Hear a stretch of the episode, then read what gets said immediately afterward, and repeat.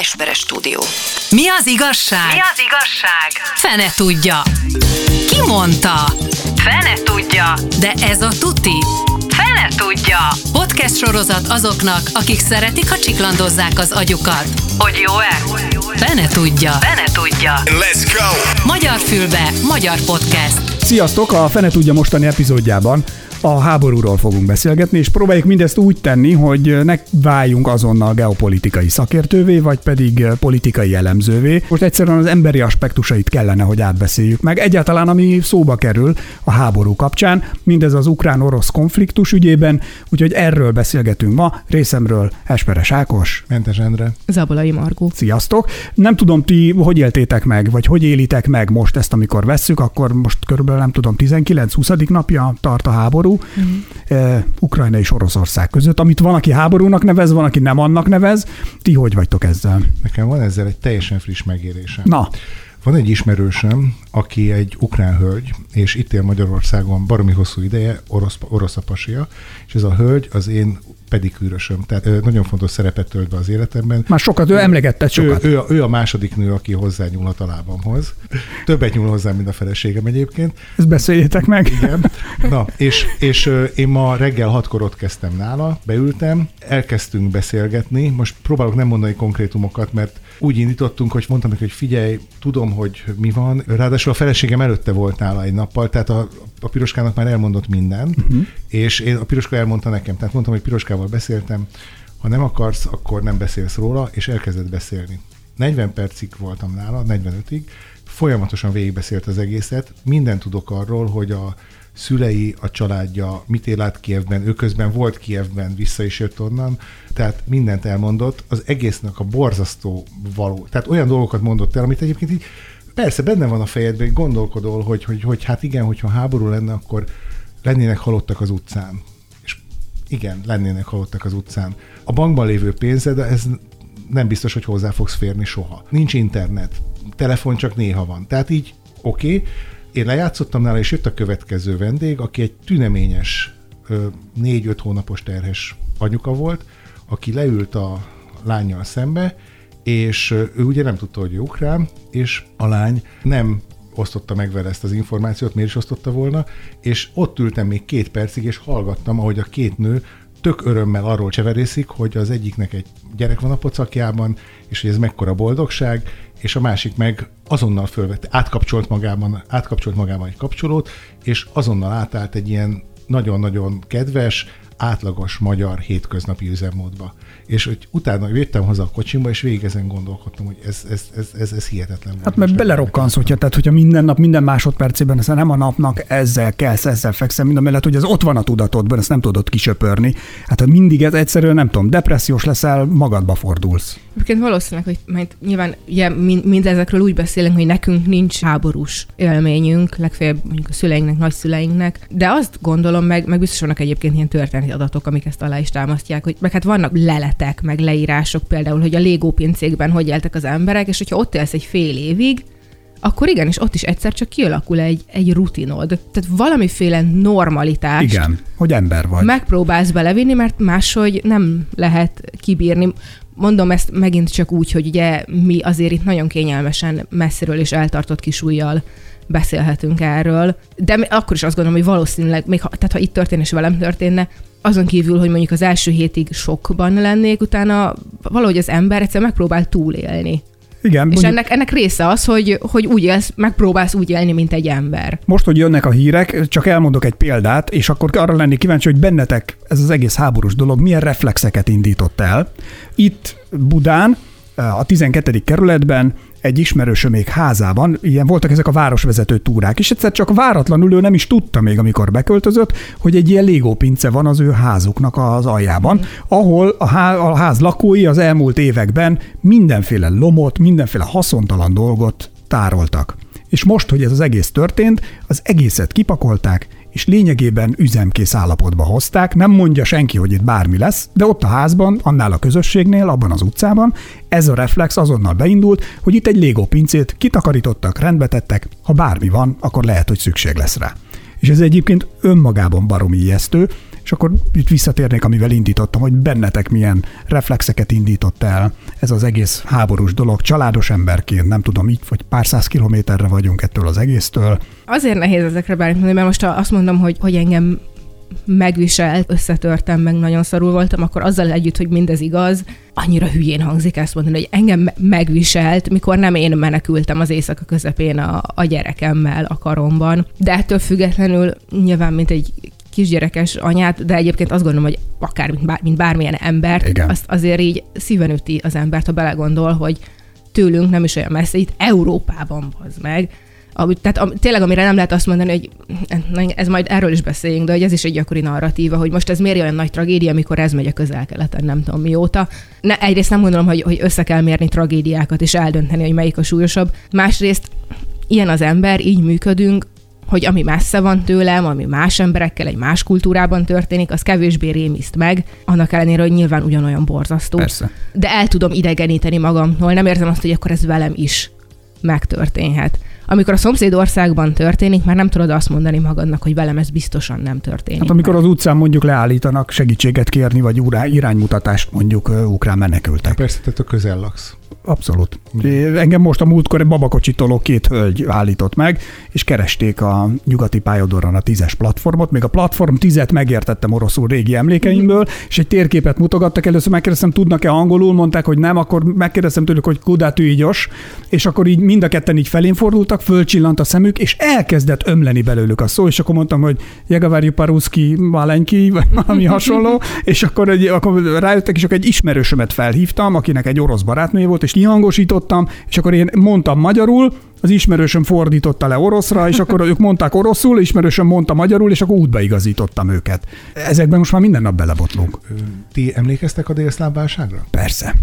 Én még Te nem. tudom, hogy volt, de, de én akkor még egyáltalán nem értettem, hogy Én. Barcsra jártam középiskolába, tehát nekem konkrétan a kollégiumban egyszer csak este az történt, hogy vacsora volt, és bejött a kollégium vezetője, ott ültünk nem tudom x száz tanuló, és a, a nagy étkezőben, és azt mondta, hogy csendet, csendet, és egy nagy morgás, izé, elhallgattunk, és akkor azt mondta, hogy most mindenki, és ez egy hétköznap volt, mindenki bemegy a szobájába, összecsomagol, és az első busszal, vonattal elindul haza, erre fölrobban megint csendet, csendet, és hazazavartak bennünket. Én, nekem, én Persze, akkor dobták kellett- át a bombát meg kellett- Barcsra. Meg kell, ö, igen. Akkor átesett egy-kettő. Na igen, miért kérdezted? Ö, Azért, mert én is emlékszem rá, és valahogy azt teljesen máshogyan éltem meg mindezt. A délszláv háborúnál avval együtt, hogy rettenetes volt tudni azt, hogy ott van, ott tényleg ez is 200 kilométerre volt tőlünk, vagy 220-ra, de valahogy én úgy éreztem akkor, lehet, hogy azért, mert fiatalabb voltam, vagy lehet, hogy azért, mert nem volt gyerekem, úgy éreztem, hogy ah, ez nem fog ide bejönni. Mondjuk ez az is hozzátartozott, hogy nagyon sok szerb barátom volt itt Magyarországon, és a szerb barátaimnak horvát és bosnyák barátai voltak, és rendszeresen együtt mentünk bulizni. Tehát olyan emberek, akik ott lőtték egymást, azok itt mm. Budapesten együtt, együtt buliztunk, és minden buli alkalmával jól berúgtunk, és nem beszélt senki a háborúról. Tehát így egyszer csak így valószínűleg úgy, úgy védekeztek ők is, meg én is, hogy fölhúztunk magunkra egy ilyen burkot. Ennél ezt én most itt tökre nem éreztem, és valahogy furcsa módon nem is a személyes biztonságomra gondoltam, hanem arra, hogy milyen kurva közel van hozzánk az, hogy hogy egyszer csak belecsúszunk valami, valami olyan dologba, ami visszafordíthatatlan.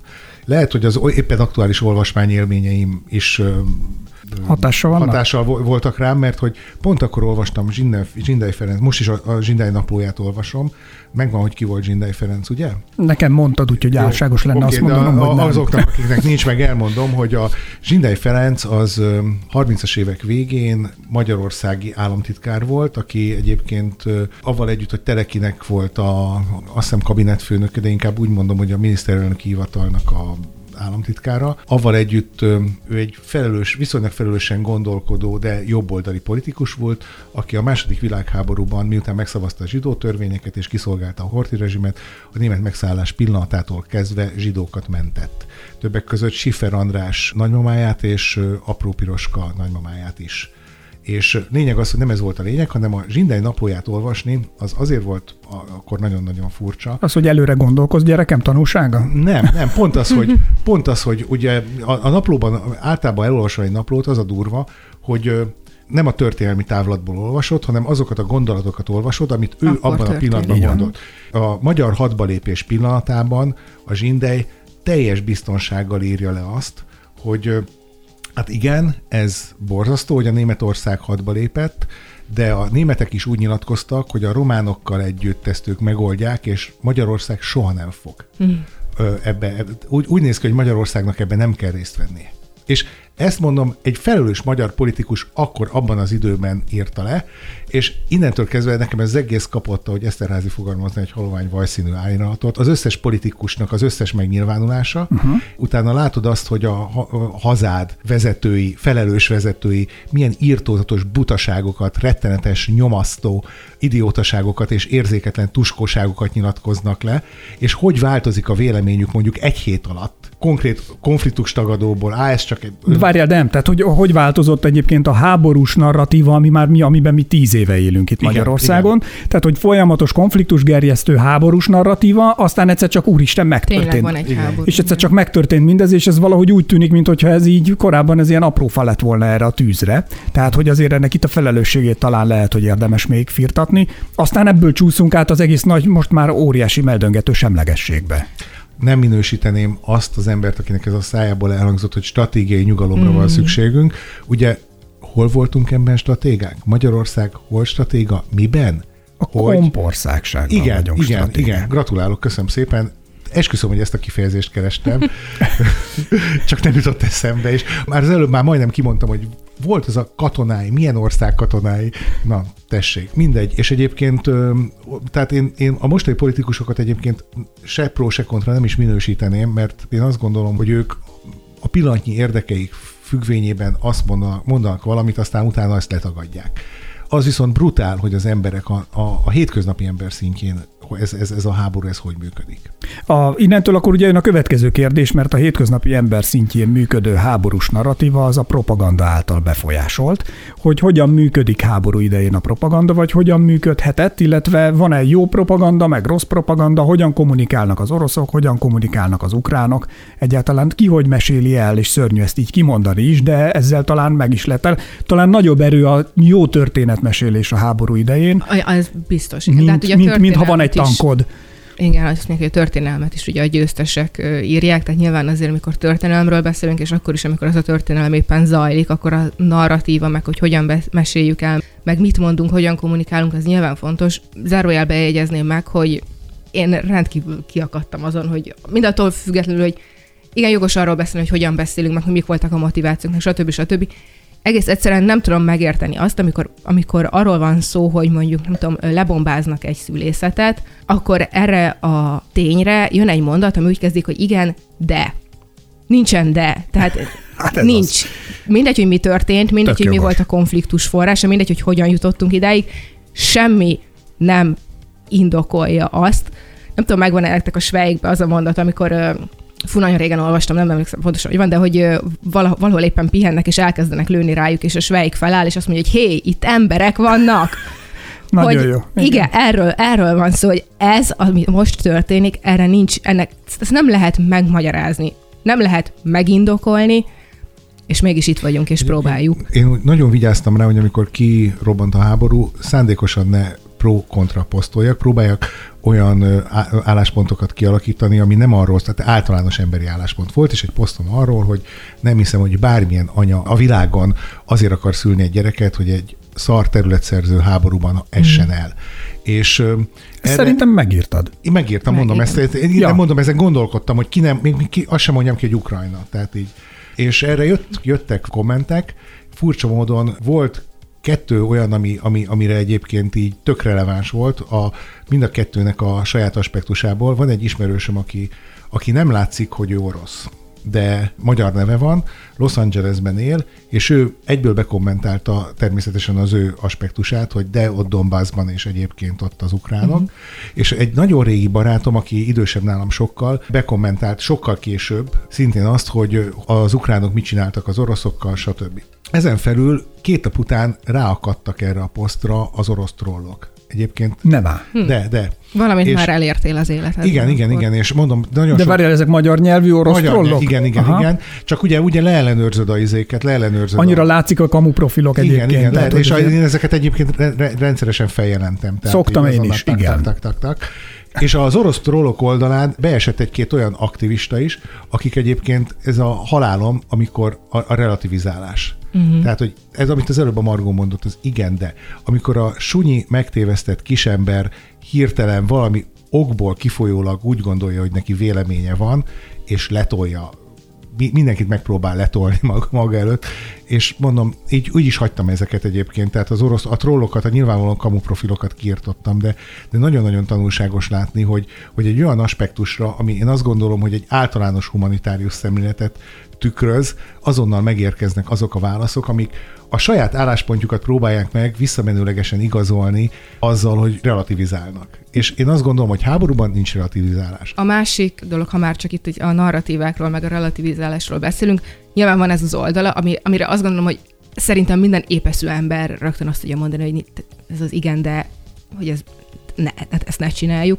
Viszont szerintem van a relativizálásnak egy kevésbé egyértelmű vetülete, és ez a, a pátosz, a hősi halál, amire egyfelől megint csak azt gondolom, hogy valahol értem, hogy miért csináljuk. És egyébként néha azt vettem észre magamon, hogy, hogy én is így belecsúszok ezekbe, tehát hogy elkezdek ilyen nagy-nagy érzelmeket uh-huh. érezni a, nem tudom, az ukrán hősi halottak és a magukat megadó orosz katonák és kis katonák iránt, de nem ugyan oda vezet ez is, tehát mint amik- amikor ott a, a kígyó szigeteken, vagy nem tudom, hol ott azok a katonák, akik meghaltak, vagy nem haltak, nem, nem tudjuk, de... Hát állítólag azt mondják pillanatnyilag, hogy nem. Talán nem, de, de ugye Igen. volt eredetileg ez Igen, volt igen, a, a igen. narratív, hogy ők meghaltak, és hogy ők hősi halált haltak, és, és Ukrajnáért, és azt a pici földterületet sem adták.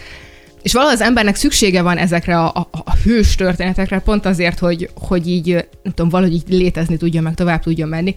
Ugyanakkor megint csak, mint ahogy az Endre is mondta, vajon azoknak a katonáknak az anyját megvigasztalta ez, hogy, hogy meghalt a gyerekem, de legalább hősi halált halt. Mert engem kurvára nem vigasztalna meg. Én azt szeretném, hogyha jön az orosz tank, akkor az én gyerekem meneküljön, nem érdekel, kit hagyott, nem érdekel, milyen terület marad mögötte, csak élje túl. Ezt az egyet szeretném. Ez egyébként egy tök fontos aspektus, amit a Margó mondott, és én esküszöm, hogy reggel, ezután a beszélgetés után, amit az előbb mondtam, ezen gondolkodtam, hogy tudtam ugye, hogy jövünk ide, és erről beszélgetni fogunk, hogy mi az én álláspontom a, egy olyan szituációban, amikor így megtámadnak bennünket, és választhatok, hogy meneküljek, vagy maradjak és harcoljak. És én most nagy pofával azt mondom egyébként, hogyha jönne az orosz tank, én mondjuk 80%-ra adom, hogy én harcolnék ellene. Azután, miután a feleségemet és a gyerekemet és az teljes családomat azonnal átküldtem Ausztriába. Tehát én, én maradnék.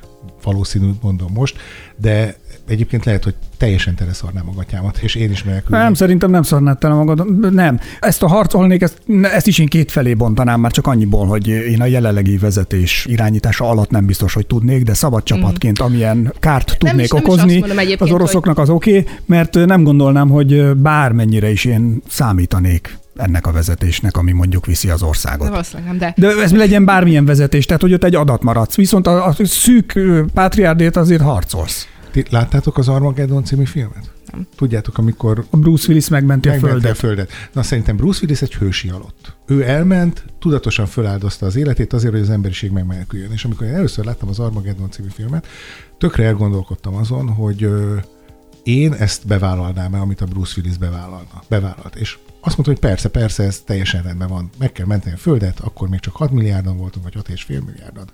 6,5 milliárd embert megmentek azzal, hogy feláldozom magam. Oké. Okay. És aztán utána föltettem magamnak a következő kérdést, hogy 3 milliárdért megtennéd? Úgy, hogy a maradék 3,5 milliárdból is lenne lehetősége az embereknek jelentkezni erre a pozícióra. És tudod, így már egy kicsit elbizonytalanodtam, uh-huh. de abban maradtam magammal, hogyha az a 3 milliárd mondjuk abba beletartozik Európa, meg beletartozik Magyarország, akkor, és engem küldenek, megkérnek, hogy menjek, akkor persze megyek, és odafúrom, be, befúrom az atombombát, és fölrobbantom magamat. Látlak magam előtt. És igen, és aztán utána gondolkodtam, hogy mennyi az a legkevesebb ember, amért föláldoznám magamat. Hát szerintem És szűk, szűkre családra, ha levonod, ha Igen, értük, eljutottam akkor... oda, a gyerekem egyébként, meg a feleségem. Én egyébként azt gondolom, hogy olyan, hogy hősi halál, úgy, ahogy pillanatnyilag megközelíti egyébként az aktuális politikai narratíva, nem létezik. Va- Ők áldozatok. Hős, hősi halál Hősi áldozatok. van, dicső halál nincs. Van olyan helyzet, most ezek ilyen kiragadott történetek, de hát ugye ezek, ezek a részei ennek az egész háborús narratívának, például a, a fiatal ukrán színész, aki azért halt meg, mert a gyerekre ráadta a golyóálló Golyóálló mellényt, miközben menekítette ki. Vannak olyan szituációk, ez borzasztó, de pont ezen gondolkodtam, hogy van olyan helyzet, amikor meg kell halni. Mert ha ott van a kezembe egy gyerek, és választatok, hogy én halok meg, vagy a gyerek, akkor én halok meg. Kész, ez van. Ez lehet, hogy egy hősi halál, de nem dicső halál, mert egyáltalán mi a dicső abban a helyzetben, amikor el kell döntenem, hogy én halok meg, vagy egy gyerek, akit a kezembe fogok, és mondjuk túléli, csak éppen egész életére kapott traumát, mert lelőttek valakit, miközben fogta a kezében. Tehát dicső, meg pátoszos ebben nincsen. Ezek rettenetes, borzasztó, embertelen dolgok, amiknek nem szabadna megtörténnie Európában. Ez ugye a háborúval kap- Európában, Meg világon. sehol, sehol, Sehol, nem szabadna sehol. megtörténnie. Igen, de hogy ugye azt szokták mondani, hogy ez az egész pátoszos meg a hősi halál, hogy a háborút és a háborús történeteket ugye mindig azok mesélik el, akik túlélték. Uh-huh. És emiatt a befogadóban keletkezik egy olyan Hát ez már, a, amit az Endre mondott, ez a finom vajszínű árnyalat, hogy hát, ez, hát ezt úgy túl lehet élni, meg nézd, ők is túlélték, meg halljuk a sztorikat, tehát hogy mi, akik nem voltunk részesei a második világháborúnak, vagy 56 szörnyűségeinek, mi azt gondoljuk, hogy hát ezt túl lehet élni. De közben azokban a történetekben, akikről szól, azoknak nem volt tovább, tehát ott nem volt, nem volt olyan, hogy akkor még egyszer fölkelek, és kenek egy pirítost magamnak reggelre, vagy megölelem azt, akit szeretek. Egyébként ugye, a, mint az előbb a Margó említette azt, hogy a ke- kezedben van gyerek, akit megmentesz, miután lelőnek téged, és benne lesz egy életre szóló trauma.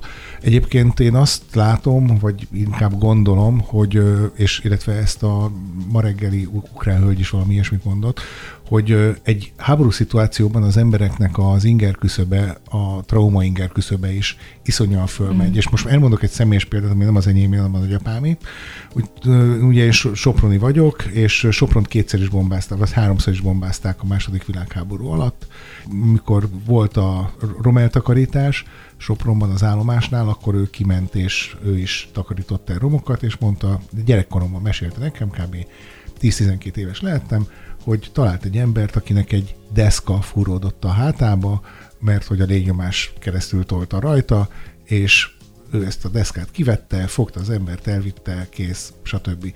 És ezt annyira szenttelenül, annyira az élet természetes részeként mesélte el, hogy nekem csak évtizedekkel később esett le, hogy én mit csináltam mm. volna egy ilyen helyzetbe.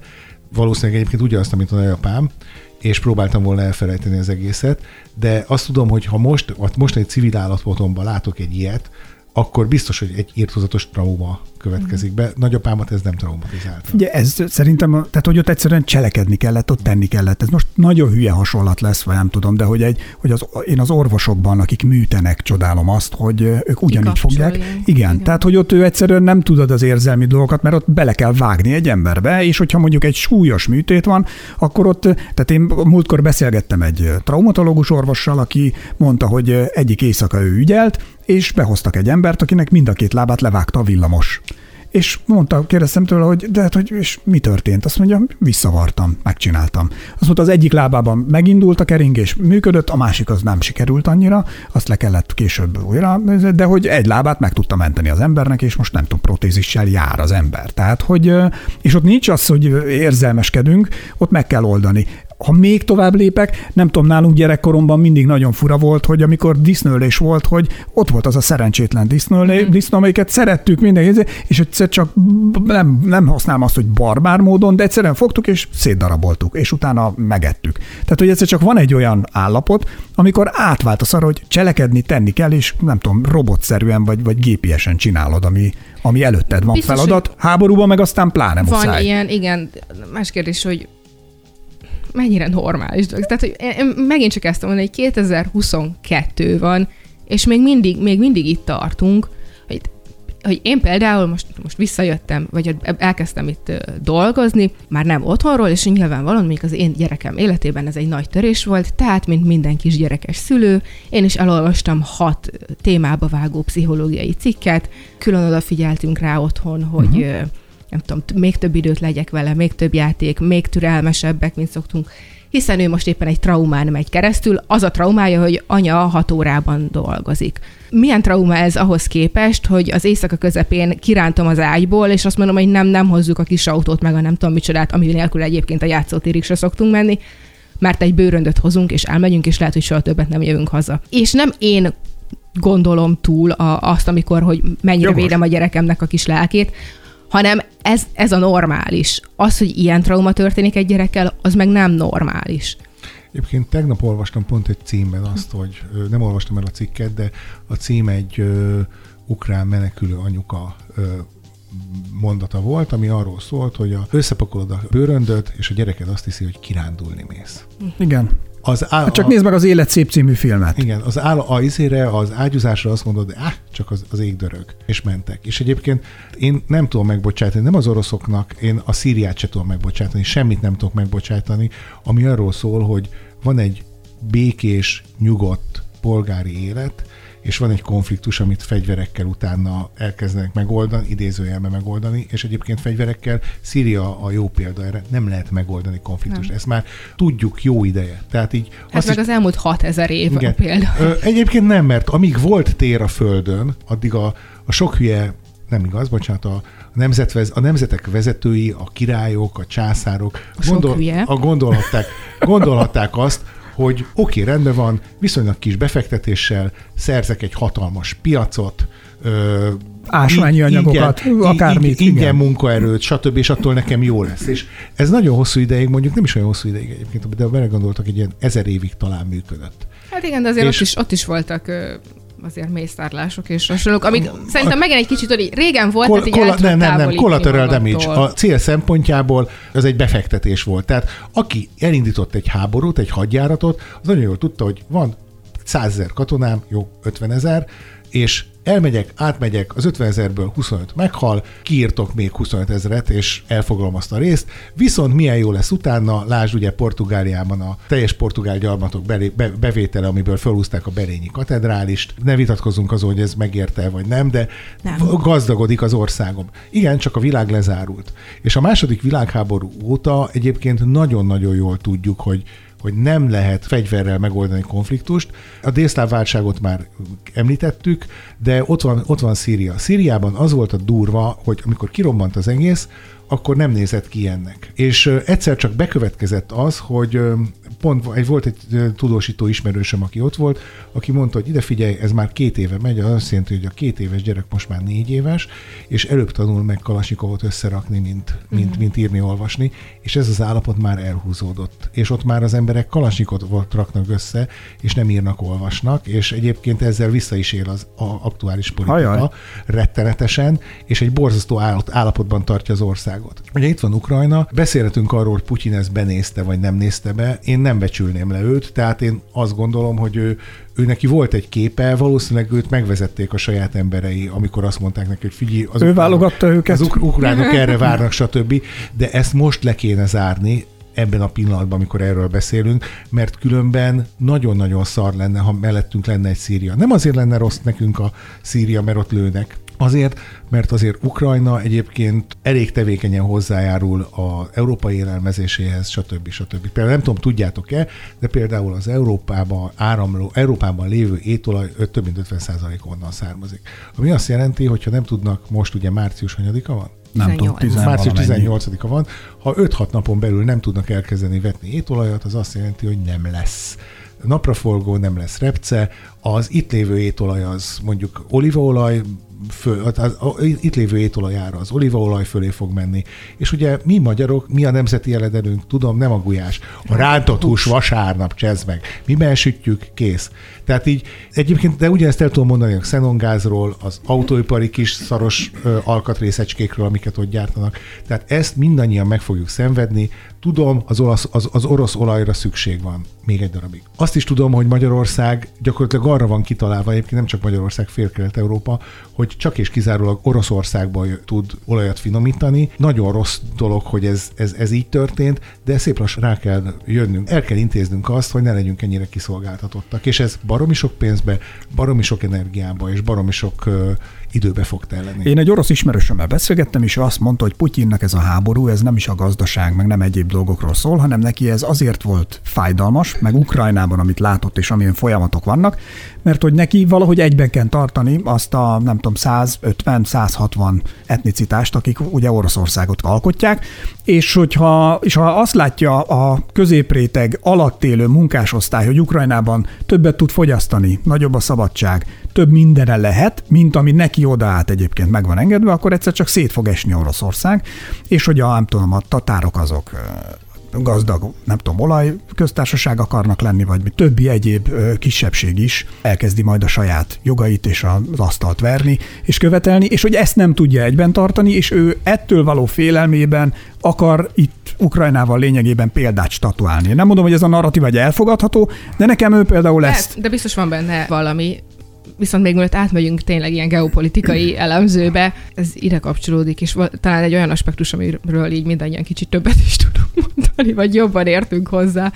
Igen, tudod, minden elhangzott adatért felelősséget nem, nem vállalunk. Csak hogy, az, hogy szóba költ, hogy a Putyin most ezt benézte, vagy nem nézte, hát majd elválik, meg hogy egyáltalán miért ment bele. Szerintem, ha van a toxikus maszkulinitásnak egy képe, akkor az a Putyin. És azzal együtt, hogy nyilván voltak ilyen geopolitikai okok, szerintem az, hogy, hogy ő ebbe belement, hogy egyáltalán neki indult ennek a háborúnak, abban nagyon nagy szerepe van, hogy nem tudom. Hogy ő félmeztelenül fotóztatja magát a vadonban. birkózik a medvével, igen. Figyelj, te, te, ezt a toxikus maszkulinitást ezt most kitaláltad, vagy ilyen, te, ez egy szakkifejezés? Ez egy szakkifejezés, én sose találok ki semmit, én csak mások tollaival ékeskedem. És, de hogy innen akartam átvezetni, hogy például, hogy, hogy a háborús narratíva azért az most igen nagy százalékban, azt hiszem mondhatjuk, hogy döntő százalékban az interneten zajlik, és tetszik vagy sem, de a komment szekciókban is zajlik egy igen nagy része. És Putyin, mint a toxikus maszkulinitásnak az emblematikus figurája, sokkal kevésbé eladható, azt hiszem, vagy lehet, hogy én persze én a saját buborékomból beszélek, mint mondjuk a Zelenszky, aki meg ugye egy, egy ilyen 20. 21. századi európai figuraként, nem azt mondom, hogy az, hanem hogy fel lehet őt így tüntetni, tehát lehet így marketingelni, aki a Beyoncé számra tűsarkúban tátogott, és, és egy komikus volt, és abból lett itt a, a szabadság harcosa. És szerintem az nagyon érdekes narratíva, amit az ukránok folytatnak, és az, ahogyan próbálják magukat mindenképpen európainak beállítani szemben egy elnyomó hatalommal, mint Európa, nem tudom, végvára, az európai szabadság megtestesítője, és nem azt mondom, hogy nem ezek ők, azt sem mondom, hogy ezek, csak szerintem nagyon érdekes, hogy milyen kommunikációs stratégiát alkalmaznak, és hogy ez majd kiket állít melléjük, és ére bármit az, hogy melléjük állított. Hát nagyon valakit. sokat ér szerintem, hát, mert hát nézd meg, az egész világ tolja nekik a segítséget. Hát én, anélkül, hogy így átmennék megint politológusba, tényleg most már baromi közel állunk hozzá, hogy most mindjárt hátra hülyeségeket mondjunk izé, pillanatnyi érzelmeink alapján, tehát én azt gondolom, hogy egyébként Zelenszky előtt nagyon nincs is más lehetőség. Mm. És ő lehet, hogy Putyin ezt is benézte, de ugye egy színész, egy komikus, mm. aki egyébként egy szerethető figura volt. Nézzük meg, hogy honnan indult. Tehát gyakorlatilag fél év alatt építette föl magát annyira, hogy meg tudjon Hát a körülmények is azért de, egy nagyon igen. nagy ugródeszka volt. A képzeljük el, nem képzeljük tudom, el, hogy, hogy, hogy, mit tudom én, mondj egy fideszes politikust, akit fideszes színész komikust, akit fél éven belül Magyarország miniszterelnöke vagy elnöke. Szerintem ott csak színész komikusok vannak. Hát figyelj ide, de, de szerintem ezt stand se közelíti meg mert őket. abba a fideszes narratívában például ez nem fér bele, hogy én egy ilyen vicces jófej figura vagyok, és egyébként, ha itt tartunk, a Putyinnak, Putyinnak sincs más útja. És ezt akartam mondani, hogy toxikus Mert amit őt kiépített magának, azon, azon a kereten belül ő ebből nem, nem tud visszatáncolni. Na, a toxikus maszkulinitást is egyébként nekem ez most tökre tetszik, ne haragudjatok.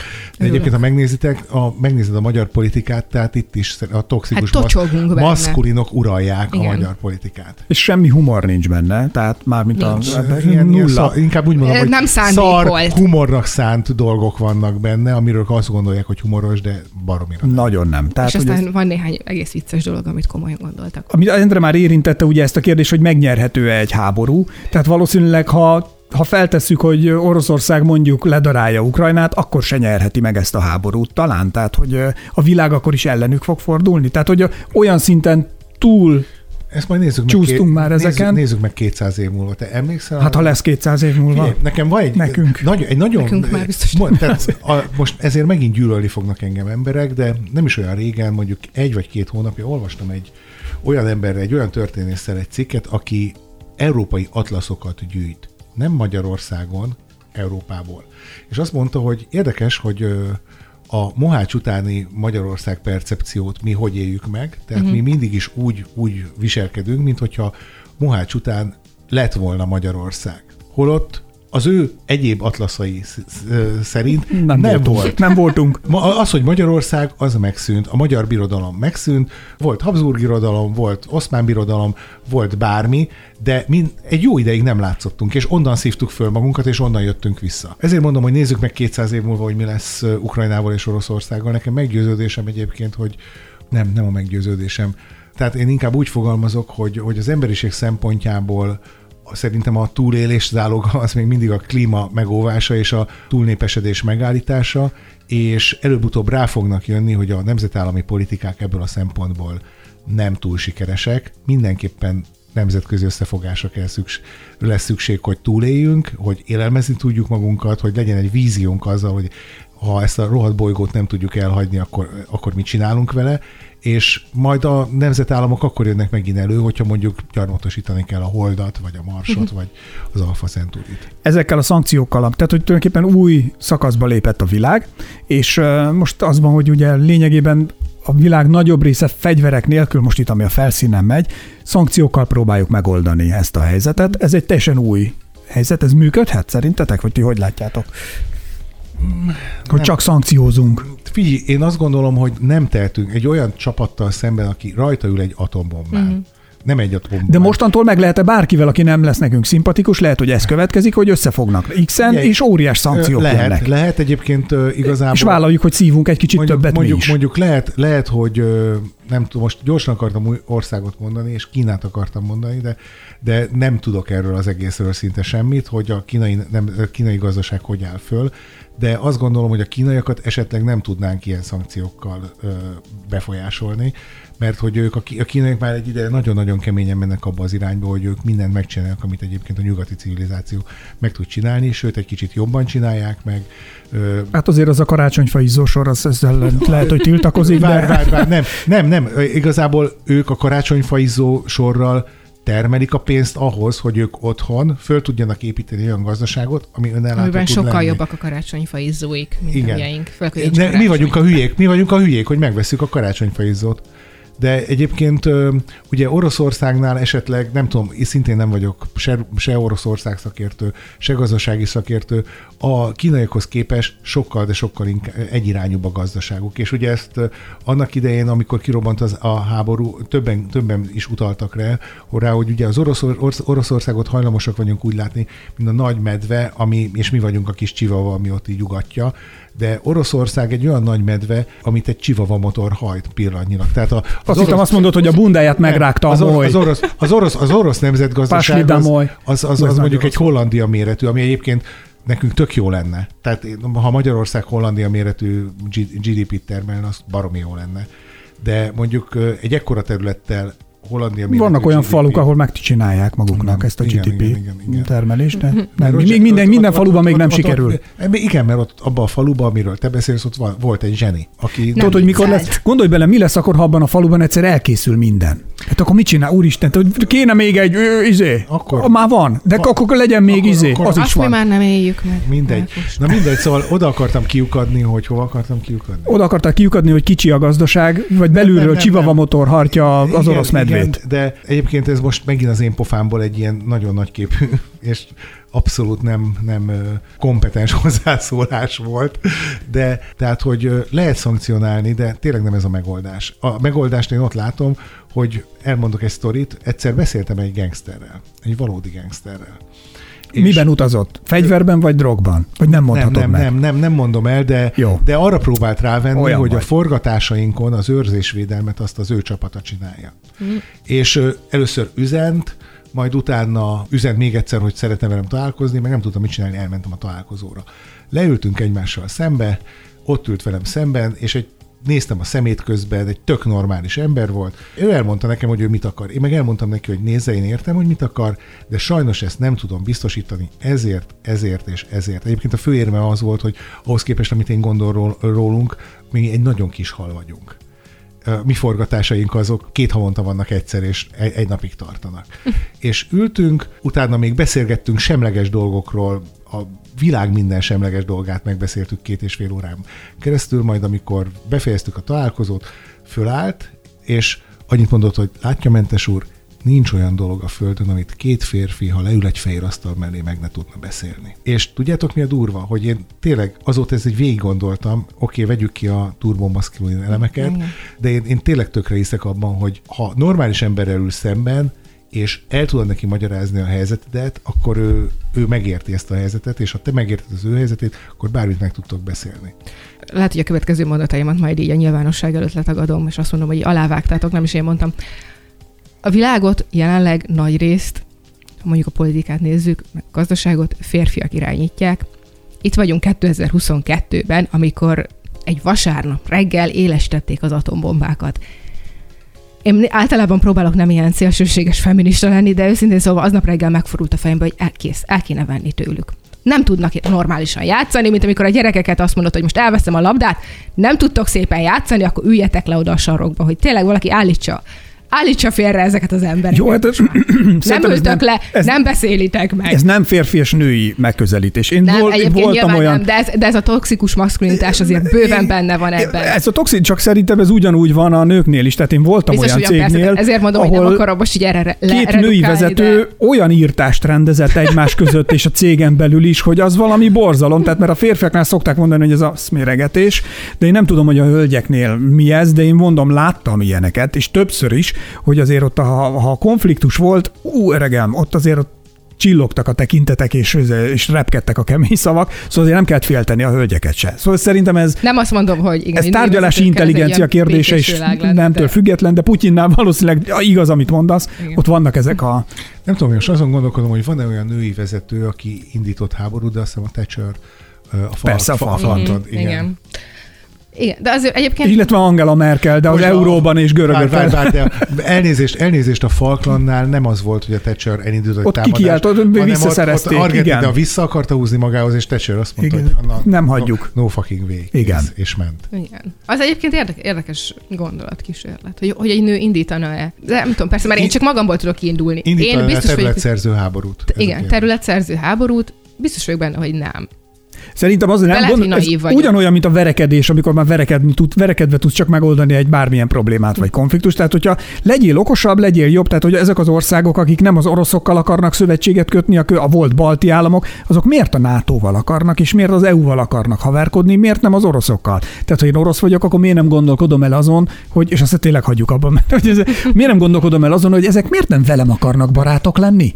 Miért nem az én barátaim akarnak mert lenni? a Putyin ebből a szempontból egy elég szélsőséges, az orosz kultúrában, nemzeti értékekben rejlő. Hát ha valami világszínvonal és nagyon jó, az az orosz kultúra. Azt viszont igen. szerintem kérdés egyébként nélkül ezen, mindenki ezen, imádja. Ezen, ezen brutálisan ki voltam akadva egyébként, hogy amikor ugye kirobbant az ukrán válság, akkor utána hirtelen elkezdtük a, az orosz dolgokat bolykottálni. És vannak ott, tehát... Ugye, de ez gazdaságinak kéne lenni, igen, nem kulturálisnak. Igen, de, de, de, és volt egy ilyen nagyon szép példa, amikor egy magyar karmester Amerikában éppen, Sosta, éppen Sostakovicsot játszott volna, és a paromira ki volt akadva a közönség, hogy miért ezt az orosz izét, és ő kiállt és elmondta, hogy azért, mert ez az emberi kultúrtörténet. Az egyetemes kultúra része, hát az nem kérdés. És semmi köze nincs ez az egészhez. Nekem csak az a furcsa, hogy emberek fejében megvalósul az, az hogy azért levegyenek mondjuk egy Dostoyevsky kötetet a könyvtárból és kidobjanak, mert az oroszok elindították ezt a háborút. Na jó, hát ez nem hát, ez, a, ez a cancel culture-nek lehet, egy kicsit tovább gondolása. Van egyébként egy nagyon jó podcast erről, majd átküldöm. Jó, köszi, köszi, köszi. Visszatérve a narratívára, ez is lehet annak a része, hogy azért, tehát a narratívára vezethető vissza, hogy Ukrajnába például megindult egy csomó segély, meg ugye a segélyszervezeteknek fogadják be a menekülteket, ami nagyon jó, most idézőjelben nyilván a jó az az lenne, hogyha nem lenne háború, és nem lenne erre szükség. Mindannyian tudjuk, hogy ez a háború, ez az oroszokat is, ha másként is, de az orosz kisembert, akinek most emiatt nem lesz, nem tudom, nem érkezik meg a nyugdíja éppen, mert nem tudom, tankot vettek belőle, ö, ugyanúgy megvisel, és az orosz kisembereknek nem fog érkezni még csak a segélyből sem. Szerintem ez egy tök érdekes aspektus, amit felvetettél, mert az orosz kis, ne, nem beszéljünk orosz kisemberről, beszéljünk magyar faluban élő közmunkásról, Mhm. mm. aki kap egy viszonylag jelképes összeget azért, mm. hogy próbáljon belőle megélni, ezért munkát kell végeznie, és ez pont a megélhetésének az alsó határát így fedezi. Tök mindegy, hogy a, ez a kisember fölött milyen háború zajlik, amíg ezt a összeget megkapja, addig ő nem fog ebből fölnézni, mert nem lesz jobb, nem lesz rosszabb az állapota.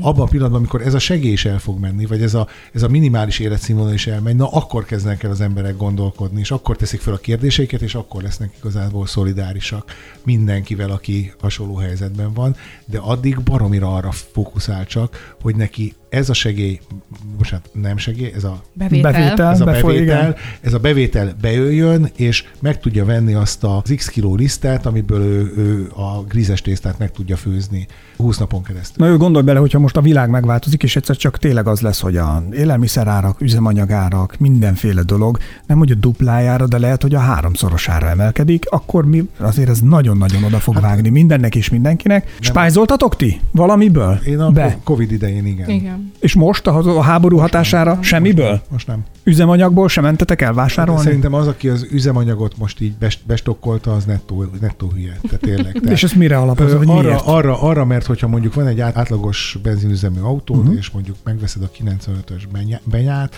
berakod ott, otthon a hordóba, akkor az ketté válik, két komponensre, benzinre és alkoholra. Hát felrázod, mint a kólát reggel. Ha a, kocsitba, ha a kocsitba tárolod, akkor tönkrecseszed vele a kocsidat, és egyébként meg ez egy olyan dolog, tehát itt Magyarországon most ilyet nem is kéne mondanom, akkor ez baromi nagy baj, amikor az oroszok el, elzárják a drúzsbát. Ez az oroszoknak sem érdeke. Senkinek nem érdeke ez. arccal.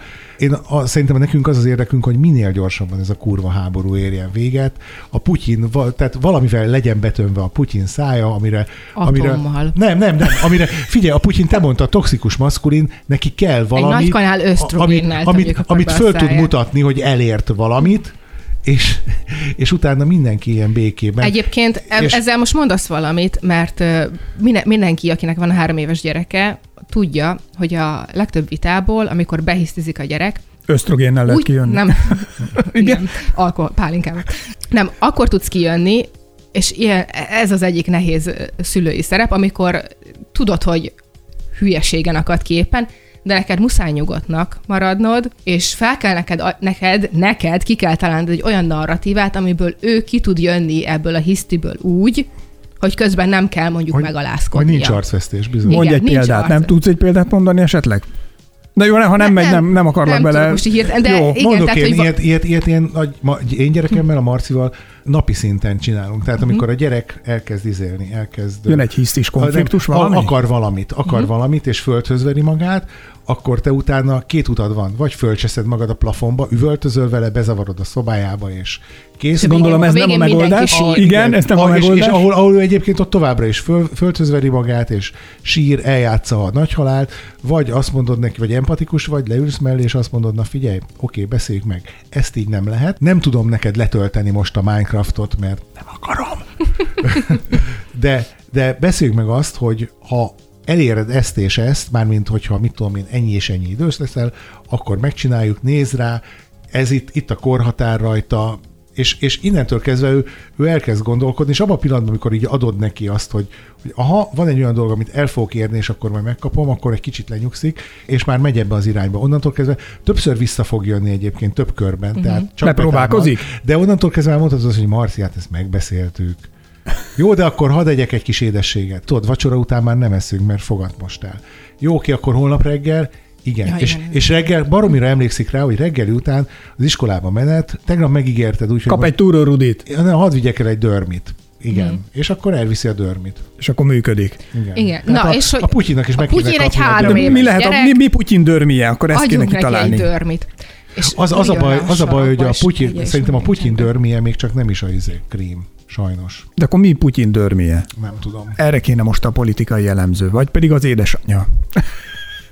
Egy, egy jó, csak még egy utolsó, aztán most már tényleg a végéhez közeledünk. Mennyire lepett meg benneteket az, hogy az egész világ mennyire feküdt be és nyalt be Putyinéknak? Mert ez most derül ki, hogy sorba hátrálnak ki a judo szövetségek, barátságok, jaktok, tehát hogy minden, mindenhol ott voltak, mindenhol az ő pénzükkel, és hogy a világ milyen szinten élvezte ennek az előnyeit és a pozitív hatásait, hogy lényegében minden oligarcháról tudták, hogy lopott pénz, vagy nem tisztességes módon szerzett pénz, és helyet biztosítottak, lehetőséget, és mindenki ennek az előnyét élte. Tehát, hogy Hát erkölcsileg, na jó, de most ez, érted, nem konkrétan Van rá gondolom. hírem, nem csak Putyinnak nyalunk be. Erkölcsileg, erkölcsileg az egész világnak nem kéne ezen elgondolkodni, hogy lényegében Figyelj, ezt a toxikus maszkulinitást lényegében, ahogy lehetett, ez úgy van, kiszolgáltuk, ez, és szerintem, szerintem ez úgy van, hogy ha, ha van pénz, amit el lehet lopni, azt valaki ellopja. Mm.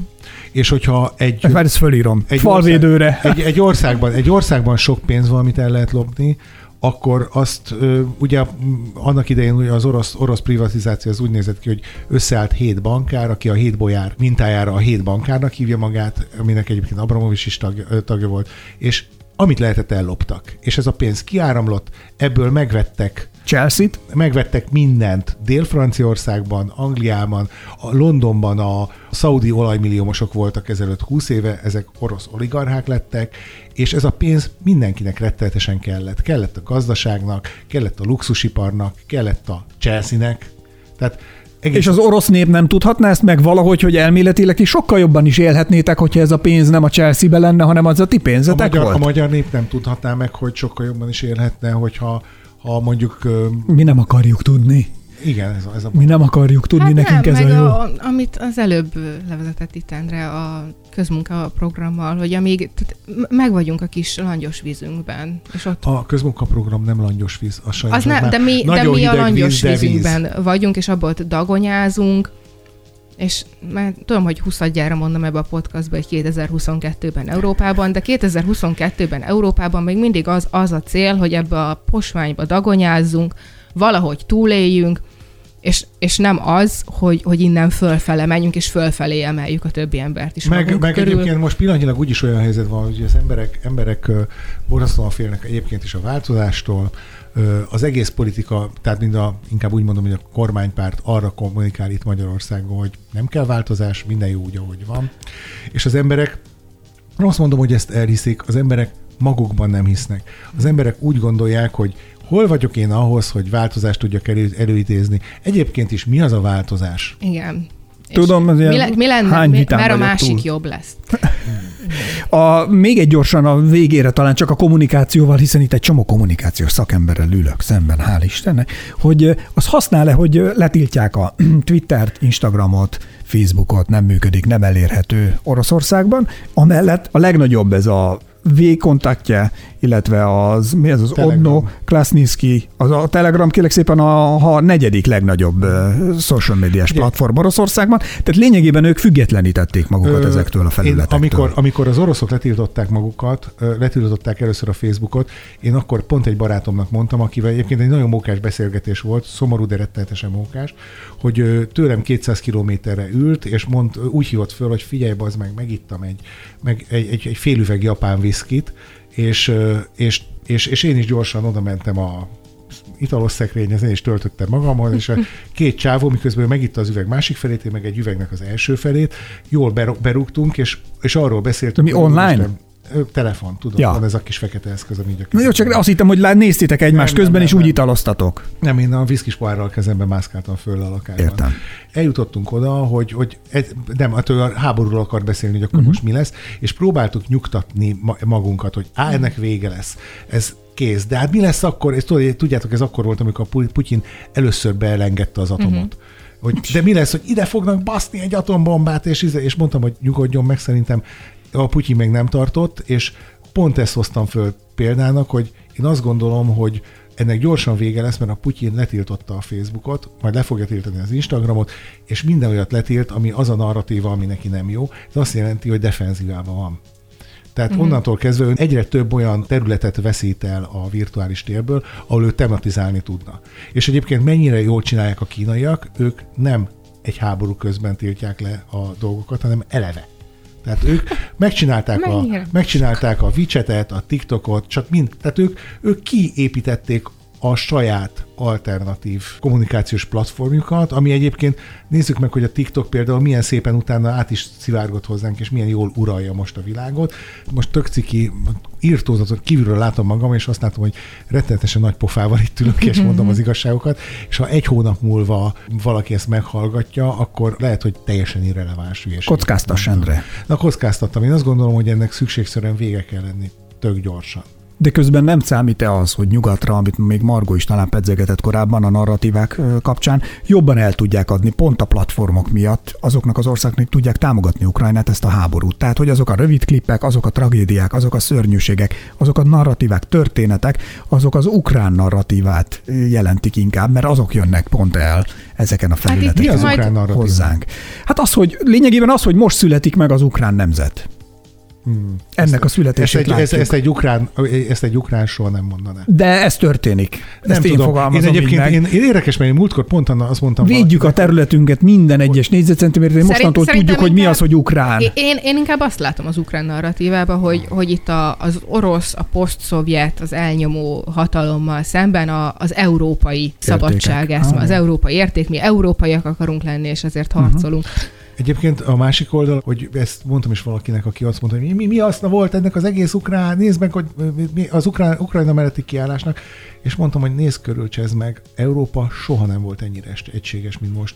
Nagyon brutál, de a... És hogy elkussoltatta a szélsőségeseket. igen, És milyen ciki lett szélsőségesnek és még, lenni. és még, és még a, az Európa ellenes narratívát vívő magyar politikusok is egyszer csak hirtelen baromi európérnek gondolják. Beszerényültünk magukat, és igen, kicsit, igen. beszerényültünk. Egyébként mindazzal együtt, hogy igen, még itt a leges legelején, amikor, amikor be lett lengetve ez az atombomba, meg, meg mindenki még ebbe a sok állapotban volt, nekem mondta, azt egy, beszélgettem egy ismerősömmel, és ő vetette fel, talán maga sem teljesen komolyan, de inkább így, az ilyen kétségbeesés hangjaként, hogy úgy tűnik, hogy, nem, hogy mi itt Kelet-Európában, itt, itt van orosz befolyás, és az, az orosz hatalom, és ez a, ez a jobboldali politika. És hogyha Ukrajnának volt évtizedeken keresztül voltak olyan elnökei, akik persze korruptak voltak, és, és loptak, és mondjuk lehet, hogy nyomorban döntötték az országot, de béke volt, és most jött egy ilyen európai és, és mindenféle hangzatos szólamokat megszólaltató elnök, és most meg háború van, akkor most megérte. Én azt mondom, hogy aki ezt mondta neked, az egy seggfej. Nem gondolta végig a dolgokat.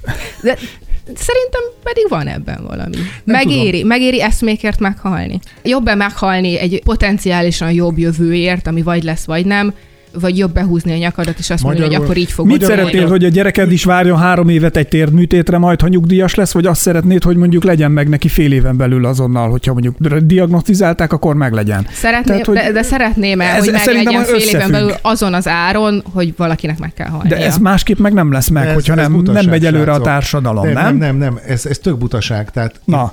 Én, te, én azt szeretném, hogy a gyerekemnek legyen meg a térműtétje, ha az lesz. Akarok neki egy jó oktatást, mondom a tanársztrák harmadik napján. Például. Hajrá! Igen, tehát azt akarom, hogy versenyképes, alkalmazásképes, normális, releváns tudása legyen, meg tud, el tudjon olvasni betűket, meg tudja érteni őket, és el tudjon olvasni bármi olyan dolgot, ami utána tudásként leraktározódik az agyába, és ezt a tu- tudást az emberiség javára és az én boldogulásomra tudja használni. Ezt szeretném baromira. És egyébként bárki, aki azt mondja, hogy jobb egy autokráciában fejlehajtva úgy élni úgy, hogy ellopják az országot a fejünk fölül, és kicipelik különféle vagyontárgyak formájában, jaktok, izék formájában, ahelyett, hogy ezt a pénzt mi magunk az adónk, a, a, adónk formájában közoktatásra, kórházakra fordítanánk, az hülye.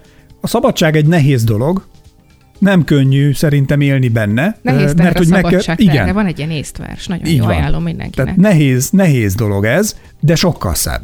Szerintem. Tehát, hogy így valahogy, de Ezt legalább megadja azt az illúziót, A hogy egy az, hogy megéri-e meghalni érte. Petőfi Sándor nem tudom mit mondani. Petőfi. Sándor se a, ha, bocsánat, szabadságért halt Petőfi meg. Sándor se a szabadságért halt meg, ő abban a... Ő egy eszméért. Nem, nem, Meg- Petőfi de, Sándor, nem, nem. Petőfi Sándor egy eszméért ment harcba. Ő kitalálta Aztán magának toxikus maszkulinként, Toxikus hogy- romantikusként. toxikus romantikus maszkulinként, hogy neki részt kell venni Új egy ütközetben, Ezt viszont én találtam. Igen. Nagyon jó. Te- Tehát, tehát részt kell venni egy ütközetben, ahol sajnos szembefordulva egy, mi ez, egy zsidával, hogy mondják ezt, hát Meghalt, így meghalt, mondják. Igen. Úgy mondják. Tehát kész, de nem ő nem úgy ment oda, hogy meg akarok halni. Azt, azt Úgy senki nem megy oda megvéde, megpróbálom megvédeni, Except Bruce és Willis. meg, meg, meg, meg, megpróbálom megvédeni, és ha nem sikerül, akár meg is halok érte, de nem akarok meghalni. Ez a kurva nagy különbség.